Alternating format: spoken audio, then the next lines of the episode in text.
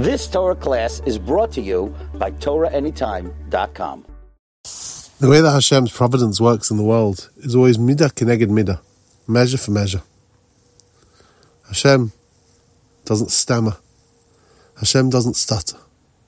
Hashem's hashgacha is clear. And therefore, the Beis Hamikdash was taken away from us, even though it was left standing physically. Because, says the Bach.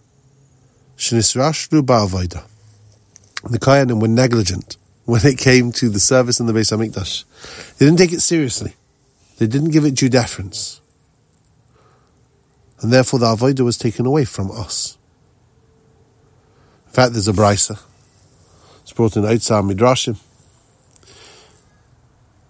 That Antiochus HaRasha made a gezerah to be mevatel the korban tamid to uh, make it impossible for the Jews to offer up the korban tamid. And he said, there's one mitzvah. And I know that if you violate this mitzvah, you're finished. What is it? The lighting of the menorah.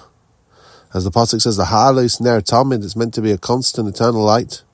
Kols Manshin Madlikinai San Tamid Him If the Jewish people light the menorah, they'll be around forever. And therefore, they were Matamek Kolashmanim, they rendered all of the oil impure. That's the backstory to the Hanukkah story.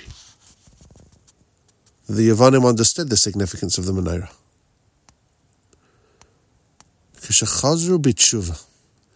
When the Bnei Yisrael returned with teshuvah, how did they express their teshuvah?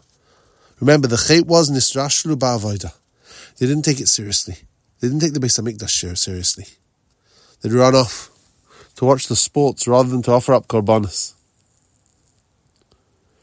Limser nafsham ala They exhibited tremendous self-sacrifice for the sake of avodah and avodah Hashem. And that's specifically why it was the Kohanim that fought. Because the Kohanim were the ones that offered up the avodah in the Beis Hamikdash. This is what it's all about.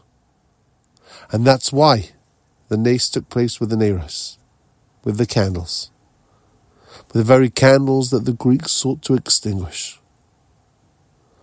That's why Hanukkah is a spiritual Yom Tov. It's the the Halal. It's Avodah Shebalev.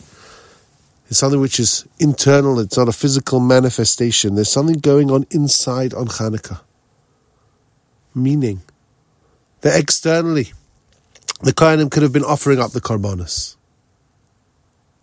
but it was devoid of any meaning. They were just going through the motions. Therefore, the Beis Hamikdash was left standing, but it was devoid of any meaning. There was nothing significant or meaningful going on inside. What we needed to show is how much it means to us. That was what the Mesiras Nefesh was. That's why the nace of the menorah is so meaningful to show the Jewish people. You fought to get back that which you had lost. You fought to get back that which you had rejected through your self sacrifice, through your Mesiras Nefesh. I'll show you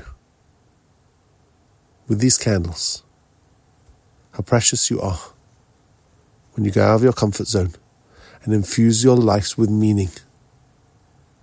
That's how we respond. We respond with halal and haida'ah.